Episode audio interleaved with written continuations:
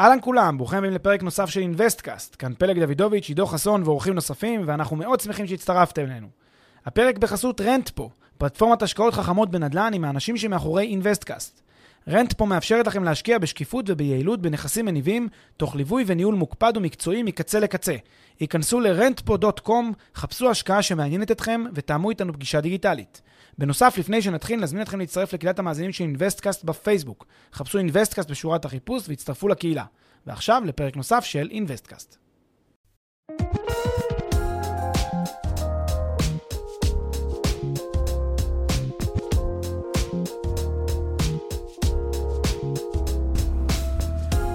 שלום לכולם, טל פלג, מה העניינים? בסדר, מה קורה עידו? מצוין. אה, אנחנו רוצים לדבר היום ככה ברמה הבסיסית ביותר על מינוף, מה זה אומר, איך עושים את זה, מה זה תורם לנו וכולי, אה, וגם לתת איזו דוגמה מספרית אחת או שתיים בהקשר הזה. אה, נתחיל? כן, בוא נתחיל. יופי, על הכיפאק. אז אנחנו רגילים לחשוב על מינוף כעל משהו מרוחק, אתה יודע, מעולם של הטייקונים ושל שחקנים גדולים, ולא מאחוז מבינים מה המשמעות של המילה הזאת, ואם אנחנו יכולים אה, למנף את הכסף שלנו בעצמנו ולהרוויח יותר. אז אה, אולי נתחיל בזה שתעזור לנו להבין על מה בכלל מדובר, מה זה מינוף, איך זה קשור אלינו וכולי. אוקיי, okay, אז מינוף בעיקרון זה להשתמש בכסף אה, שלא מהמקורות של ההון העצמי שלך, לצורך מינון, מימון של איזשהו פרויקט או איזשהו מיזם. אה, או לרכישה של נכס, אנחנו משתמשים בעצם בכסף שלא שלנו, בין אם זה בכסף של אה, גורם בנקאי, גורם חוץ בנקאי, בין אם זה להכניס שותף לפעילות. אה, ברגע שאנחנו עושים את זה, אנחנו בעצם משתפים מישהו בצורה הכי פשוטה שיש ברווחים שלנו, לא בהכרח בכל הרווחים, יכול להיות רק בחלק קטן מאוד מהרווחים. לפעמים אנחנו גם נותנים לו איזושהי הגנה בטוחתית, ונותנים לו עדיפות גם בתור איזשהו נושה או איזשהו שותף. שהוא מקבל איזושהי עדיפות כשותף מובטח, אה, אז אנחנו משתפים אותו קצת ב, ב, בהצלחה של הפרויקט, משתתפים איתו כמובן גם בסיכונים של הפרויקט, אה, ובתמורה הוא מביא לנו בעצם להשתמש בכסף שלו. זה בעצם אה, סוג מסוים של מקור שמממן פרויקטים שלא נשען על ההון העצמי של היזם. והסיפור המעניין של מינוף נובע מזה שבעצם בהיעדר מינוף לא היו מיזמים יוצאים לעולם, כי, או לפחות, בוא נאמר, ב, ב, לפחות ב... בתיאוריה, לא היו יוצאים מספיק מיזמים לעולם, כי היזם מומחה ביזמות, הוא מומחה בלהבין את העסקה, הוא מומחה בלהבין את הנכס, הוא מומחה לאתר אותו. זה המומחיות של היזם, הוא לא מומחה בלהביא כסף. כשיש לו גורם שכל מה שהוא יודע זה לשחק עם הכסף שלו, לשחק איתו טוב, אז יש פה אחלה של שותפות שאפשר לרקום בין מי שיש לו את הכסף, בעל ההון, לבין היזם. אה, והשותפות הזאת שתירקם בעצם מאפשרת את, ה, את הוצאת העסקה אל הפועל, כי בלעדיה בעצם אי אפשר היה לעשות את העסקה הזאת. אוקיי, okay, ושיעורי המימון שהגורם המממן או הבנקים אה, נותנים ליזם, הם קבועים, הם משתנים, הם אה, תלויים בסוג ההשקעה? אז קודם כל באמת יש את ההבחנה בין אה, גורם שממנף, שהוא גורם שממנף על דרך של חוב, לבין גורם שממנף על דרך של הון. יכול להיות מינוף על דרך של חוב, כלומר, אדם שהוא נושה, שמשתתף ב, בעסקה, ואני קורא לזה משתתף, הוא שותף בעסקה, אפילו שאנשים לא רואים את זה ככה בדרך כלל, אבל הבנק הוא שותף שלנו בעסקה, גם ברכישת דירה, גם בפעילות אחרת, בנק הוא שותף, הוא נותן לנו הלוואה, והוא שותף שהשותפות שלו נותנת לו הגנה חזקה, כלומר הוא נותן כסף, הוא אומר אני כאן שותף צנוע, אני לא דורש את כל הרווחים של הפרויקט הזה, אני דורש הרבה פחות, רק מה, אל תשכח, כשאתה מחלק את הרווחים, קודם כל אני ראשון, ואתה גם צריך להחזיר לי בזמן, כי אם לא תחזיר לי בזמן אני יכול בעצם לממש את הנכס הזה כבר מוקדם. למעשה הבנק הוא שותף, אה, הוא, מוציא, הוא מאפשר לי להוציא את העסקה לפועל, אבל זה לא בחינם. הוא יודע לדרוש, הוא יודע לעמוד על שלו כשצריך. זה סוג אחד של שותפות, זה שותף שהוא שותף חוב, אגב זה לא חייב להיות בנק, זה גם יכול להיות נושה אחר, גם יכולים להיות אה, נושים פרטיים שנותנים הלוואה למיזם באופן פרטי, אה, ומשתתפים על דרך של הלוואה למיזם הזה. אה, זה לא, לא, לא דבר שהוא אה, אה, נדיר, הוא מאוד נפוץ ומאוד שכיח, במיוחד בהלוואות לפרויקטים עתירי הון. אז יש גם גורמים פרטיים או גופים סמי מוסדיים או גופים חוץ-בנקאיים שנותנים את האשראי לפרויקט.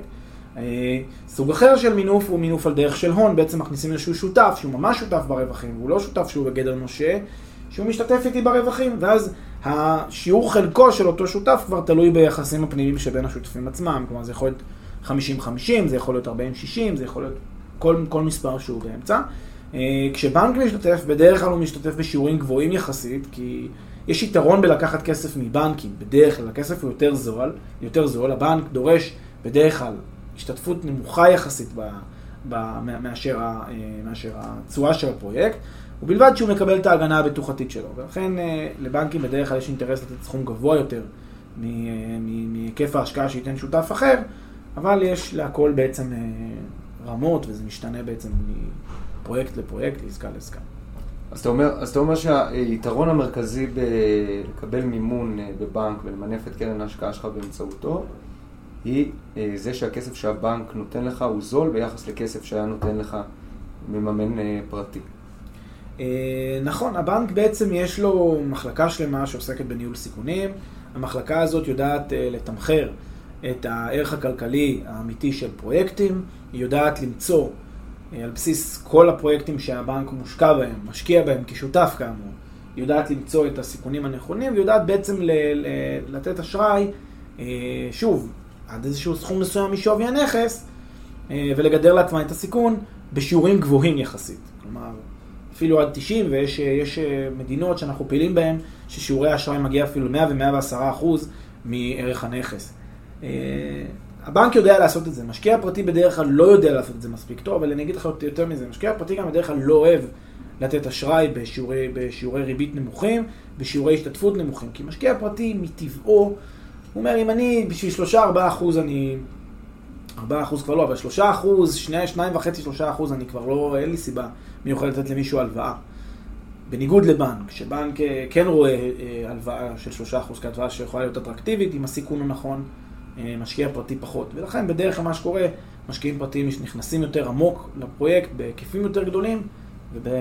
סליחה, בהיקפים יותר נמוכים, אבל בשיעורי ריבית יותר גבוהות. אז מה, אז מה בעצם האינטרס של משקיע או של יזם לבקש מימון ממשקיע פרטי ולא מבנק? הוא, זה רק בגלל שהוא נאלץ לעשות את זה, או שיש לו גם אינטרסים ללכת למשקיע פרטי? שאלה מצוינת. יש הרבה סיבות להשקיע באמצעות שותפים. פרטיים.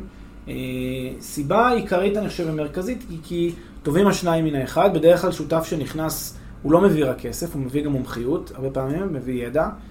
לא תמיד זה המצב, יש גם שותפים שהם שותפים ממש פסיביים, משקיעים פסיביים שנכנסים, ואז המשקיע פונה אליהם בדרך כלל בשביל השלמת ההון העצמי, הוא לא, לא פונה אליהם בשביל לממן את כל הפרויקט, זה כבר מה שנקרא לפודקאסט אחר, אבל בעיקרון יש גם אפיק של מימון, מה שנקרא מימון מזנין, שזה בעצם מימון של, של חלק ההון העצמי של היזם, ואז בשלב הזה היזם כבר מימן את 60, 70, 80 אחוז מהעסקה באמצעות בנק, אז נותר לו את, אותם, את אותה יתרה לממן באמצעות שותף חיצוני שיעזור לו להשקיע ברובד היזמי.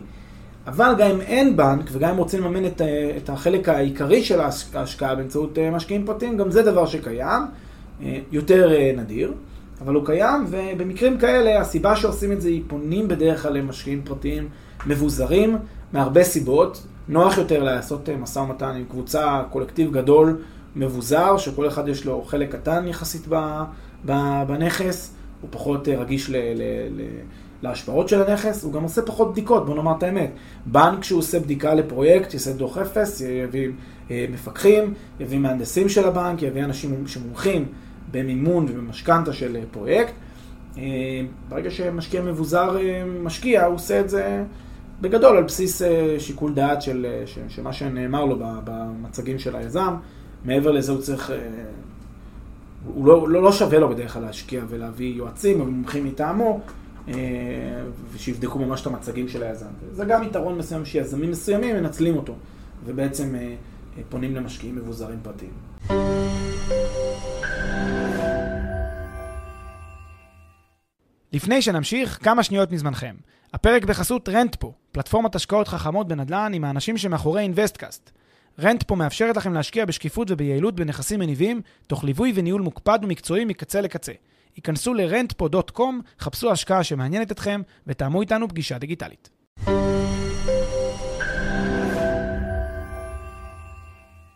אז בואו נדבר קצת על מינוף בהשקעות נדל"ן. באופן פרטני יותר. קודם כל אני רוצה לשאול אותך אם כל אחד מאיתנו, ולא רק יזמים, אלא בתור משקיעים קטנים, אנחנו יכולים למנף את קרן ההשקעה שלנו בנדל"ן, אם כן, אז אה, איך אה, נהוג לעשות את זה? איך אפשר לעשות את אז זה? למעשה אנחנו כבר כולנו עושים את זה. אה, כולנו עושים את זה ברגע שאנחנו לוקחים משכנתה. משכנתה זה בעצם מינוף של עסקת נדל"ן מאוד פשוטה. מה קורה? אנחנו לוקחים אה, נכס, דירה שאנחנו קונים, בין אם זה בארץ, בין אם זה בחו"ל, אנחנו אומרים לבנק, בוא, אתה מקבל משכנתה, אתה מקבל זכות מאוד מאוד חזקה בנכס הזה, אם אני לא משלם לך חודש בחודשו את המשכנתה, אתה יכול בכל רגע לבוא, לדרוש את הנכס הזה ולקבל בעלות בו. מה שאני אה, מקבל ממך זה בעצם הלוואה לתקופת זמן אה, ארוכה, עם שיעור ריבית יחסית אה, נמ- נמוכה, ריבית יחסית נמוכה, שתהיה לי אטרקטיבית, ואז אני בעצם ממנף את ההשקעה שלי. הרבה אנשים לא רואים משכנתה כמינוף, הם לא חושבים על זה ככה, הם חושבים על זה כתהליך טבעי, טריוויאלי של רכישת נכס, וזו טעות. וכשאולי בפודקאסט אחר אנחנו נדגיש את ה- את הקושי ואת הבעיות שיכולות להיות במינוף, אבל אה, מינוף זה לא משחק ילדים, זה לא כזה פשוט אה, אה, לקחת מינוף, להיות ממונף. כשאתה, יש לך התחייבות לתקופת זמן אה, בלתי מוגבלת, אתה קצת יותר בחששות, ולכן הפנייה לבנקים, זה שהיא טבעית בעולם הנדל"ן, לא הופך אותה לפחות אה, כן, מסוכנת ופחות הרפתקנית מאשר השקעה בהון עצמי, שאין לך בעצם אה, כמעט אה, סיכונים. זה, זה בגדול ההבחנה העיקרית, אני חושב, בין, בין שני הצורות, אבל אין הבדל מעשי בין, בין מינוף עסקת נדל"ן למינוף עסקה פיננסית אחרת. אז בואו אז בוא באמת ננסה להבין ככה ברמה המספרית איך אה, מינוף באמצעות משכנתה להשקעת נדל"ן אה, יכול אה, להועיל לנו, איך הוא יכול אה, להיות אה, מכפיל כוח אה, לגבי ה... ביחס לתשואה שלנו, אה, ומצד שני, מה הסיכונים שכרוכים בנטילה של משכנתה ובמינוף של קרן ההלוואה לרכישת נדל"ן. מינוף, אה, אחד הדברים שהוא כן נותן, זה הוא משפר מאוד את התשואה. למה הוא משפר את התשואה? בגלל שהתשואה היא אותה תשואה, לפרויקט תהיה אותה תשואה. פשוט החלק של היזם בתשואה יגדל ככל ששיעור ההשקעה שלו קטן מתוך ה-100%. הרי הוא יכול היה להשקיע 100% ונניח לראות תשואה של 8% לשנה. אם הוא היה משקיע את כל ה-100%. ברגע שהוא משקיע פחות מ-100%, 80%, 70%, קל וחומר הוא משקיע 20%, התשואה שלו עולה דרמטית, כי התשואה של הפרויקט היא אותם 8% שהיו קודם, רק עכשיו החלק של היזם עצמו הוא השקעה יותר נמוכה, והוא משתתף בחלק גדול באותה תשואה של ה-8%. הוא לא ישתתף בהכל, כי הוא צריך לתת חלק לאותו שותף מממן, בין אם זה הבנק ובין אם זה שותף. אבל בגלל שהוא בדרך כלל ייתן לאותו שותף לא חצי-חצי ברווחים, וגם אם הוא ייתן לו חצי-חצי ברווחים, הוא לא, הוא, הוא הרי משתתף פחות בעלויות, כן, הוא משקיע פחות, אז מאליו מובן שהתשואה שלו, של היזם, גדלה. עד כמה היא גדלה? היא גדלה דרמטית, והיא גדלה דרמטית ככל שגם השיעור מינוף, אוקיי, השיעור של ההשקעה של אותו יזם הולכת ופוחתת ביחס ל... שיעור המינוף גדל ושיעור ההשקעה של אותו יזם פוחתת ביחס לשווי הנכס. והכנו באמת איזושהי טבלה כזאת גם שתרשים שמראה בדיוק את ה... כמה זה צומח, וממש רואים את הקפיצה האדירה הזאת, אפשר לומר שזה גרף סוג של כזה מעריכי, גדל בצורה דרמטית בשוליים שלו. כבר כשאנחנו, אם אנחנו מדברים על, על, על 8% תשואה, אז כשאנחנו ב-0% מינוף אנחנו בדיוק ב-8% כי זה גם הגיוני. אם אנחנו קופצים ל-20% מינוף כבר היינו ל-9.25% תשואה לשנה. קפצנו ל-50% מינוף אנחנו כבר ב-13% תשואה לשנה. ואם אם נעלה ל-60% אנחנו ב-15.5%, 70% אנחנו בכמעט 20% תשואה. 80% אנחנו כבר כמעט ב-30% תשואה, וב-90% מינוף יש הרבה בנקים שנותנים אה, 90% מינוף, אנחנו כבר מגיעים ל-53% תשואה לשנה. זאת אומרת, התשואה קופצת בצורה דרמטית כששיעור המינוף גדל, אה, ורואים את הקפיצות האלה בצורה מעריכית, מה שנקרא, או סמי מעריכית, כשאנחנו אה, מגדילים ל- ל- לכיוון ה-100% את שיעור המינוף. עכשיו, הסיכון, כמו ששאלת, הוא, הוא סיכון שהוא ברור, לא מספיק ברור למרבית המשקיעים, אבל הוא... הוא, הוא צריך להיות ברור, כי כשאנחנו רואים את גודל התשואה, ואם אנחנו מבינים שיש קשר הדוק בין תשואה לבין סיכון, אז אנחנו צריכים להבין שכשאני ממנף יותר, ככה גם ירידת ערך עד לשיעור המינוף שלי, היא משהו שאני צריך לחשוש ממנו. בואו אני אסביר. נניח לקחתי 80% מינוף מבנק, משכנתה. מה זה בעצם אומר? זה אומר שאני הימרתי ואמרתי שהנכס הזה לא ירד ביותר מ-20%. ערך הנכס לא ירד ביותר מ-20% במהלך תקופת המשכנתה. למה?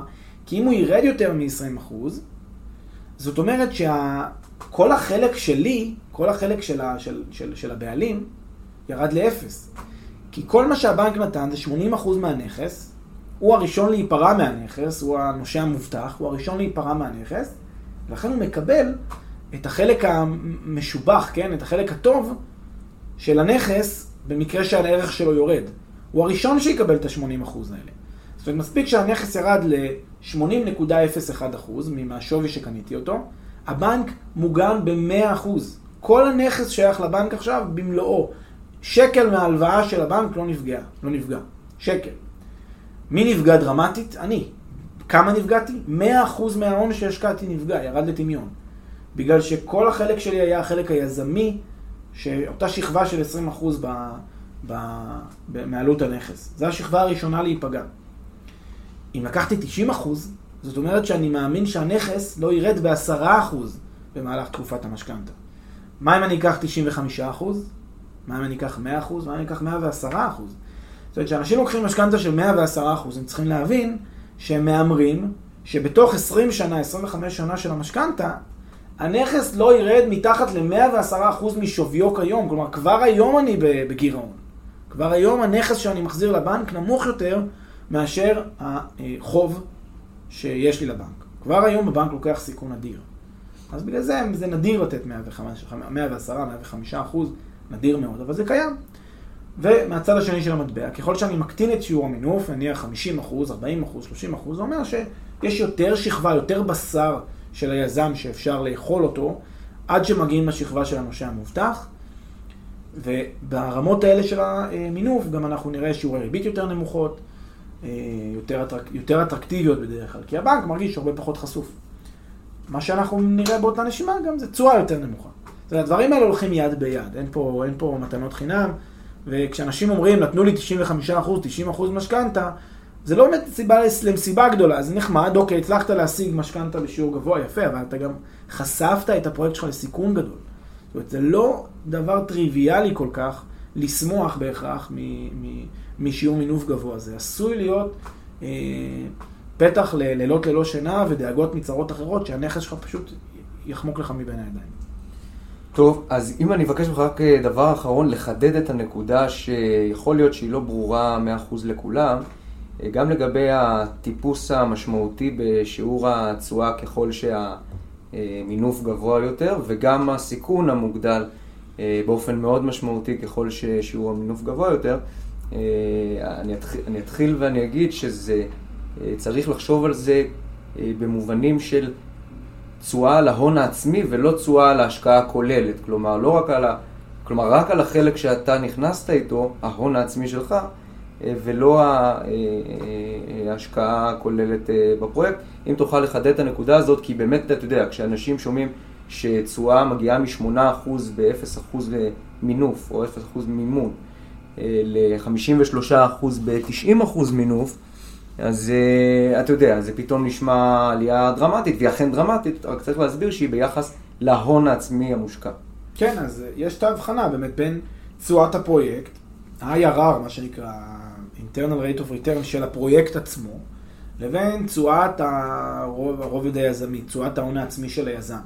ההון העצמי של היזם זה כמה כסף היזם שם, וכמה תקבולים היו לו בעקבות ההשקעה הזאת, לאורך אותם... Uh, שנות השקעה, אחר כך אנחנו עושים איזושהי קלקולציה מסוימת ומקבלים איזשהו, איזשהו ריבית. הריבית הזאת מכונה ה-IRR של ההון העצמי, כן? ה-ROE או ה-IRR בעצם של, ה, של הפרויקט במונחי היזם. זה תשואת היזם. כשאנחנו מדברים על תשואת הפרויקט, אנחנו לוקחים את סך כל ההשקעה שהושקעה בפרויקט, בין אם על ידי היזם, בין אם על ידי אה, גורם מממן חיצוני, ולוקחים את כל תקבולי הפרויקט. ובדרך כלל, כשמסתכלים על תשואת הפרויקט, אנחנו נראה תשואות יחסית נמוכות יותר, בצורה דרמטית. גם פרויקטים עתירים, עתירי סיכון בנדל"ן, אנחנו נראה תשואות של 10%, 8%, 12%. שוב, כי כשאנחנו מדברים על פרויקט שהוא עתיר סיכון, זה לא אומר שהוא עתיר סיכון כפרויקט. הוא עתיר סיכון ברובד היזמי, ברובד של היזם. הבנק לא היה נכנס לפרויקט עתיר סיכון. צריך לחשוב על הנקודה הזאת. הבנק לא מכניס את עצמו לפרויקטים קשים, הוא לא אוהב את האתגר הזה. אם הבנק נכנס, אם הדוח אפס שלו הראה שיש היתכנות כדאיות כלכלית להיכנס ולתת מימון לאשראי לפרויקט הזה, סימן שהפרויקט הוא לא פרויקט מסוכן, ולכן תשואת הפרויקט לא גבוהה מדי. רק ככל שהבנק נותן יותר מינוף לפרויקט הזה, אז על החלק היזמי, על הרובד היזמי, התשואה על ההון העצמי, כמו שאמרת, ROE, פתאום קופצת לעשרות אחוזים, אה, אפילו שהפרויקט עצמו לא מסוכן, ושוב, בגלל אותו אה, ריחוק קטן יחסית בין ערך הנכס במועד רכישתו, לבין אה, גובה שיעור המימון שניתן פה בעצם. כל, ה, כל הבשר שאפשר לאכול, אותם עשרה אחוז שאפשר לאכול משיעור המינוף. טוב, אז מה, הולכים לקחת משכנתה? נראה לי שזה מה שהעוקבים שלנו יעשו, ובכל המקומות שאנחנו פעילים בהם אנחנו חותרים ועובדים על השגת משכנתה עבור המשקיעים שלנו, כי אנחנו רואים כמה זה טוב ומשפר את התשואה. אנחנו לא בהכרח נמליץ לכל אחד לקחת משכנתה ובכל נסיב, בכל אה, סט נסיבות. תמיד זה עניין פרטני וצריך להבין בדיוק מה השיקולים של כל אחד, אבל לאנשים שיכולים לעמוד בהחזרי המשכנתה זה בהחלט אה, אפיק נהדר לחשוב עליו. על הכיפאק. יופי, אז uh, למדנו והחכמנו ונמשיך בעוד כמה ימים, בדיוק מאיפה שעצרנו, ושאין קצת אחרת. תודה. תודה.